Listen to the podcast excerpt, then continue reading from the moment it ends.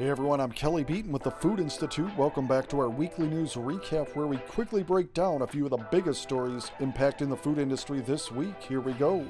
Whole Foods Market co founder John Mackey is planning a second act when he retires from the Amazon owned grocer next month, building a chain of plant based restaurants and wellness centers. Mackey is a partner in Healthy America LLC, a startup that raised about 31 million from investors earlier this year and aims to launch a national network of medical wellness centers and vegetarian restaurants reported Bloomberg, and you can read much more about that this Saturday in an extensive article in the Food Institute's Weekender newsletter. Moving on, food automation technology company Picnic Works has signed an $800 million deal with dining and pickup concept Speedy Eats to provide automated pizza assembly stations for the inaugural Speedy Eats automated kitchens, which are projected to reach 5,000 U.S. locations in the next five years.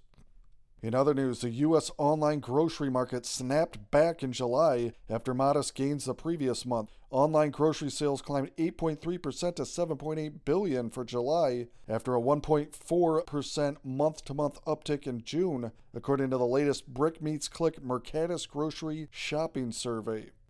And finally, a few quick ones to close on. Amazon has stepped up its rollout of the Amazon One palm recognition payment system to Whole Foods market stores across California. The company said more than 65 locations will soon provide the service, which lets customers use their palm to complete their purchase at checkout.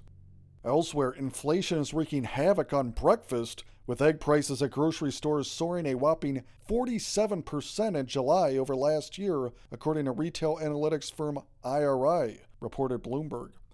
And lastly, Nestle is eyeing a national fast food opportunity for its pea protein burgers with California based vegan burger restaurant Nomu later this year, reported Green Queen.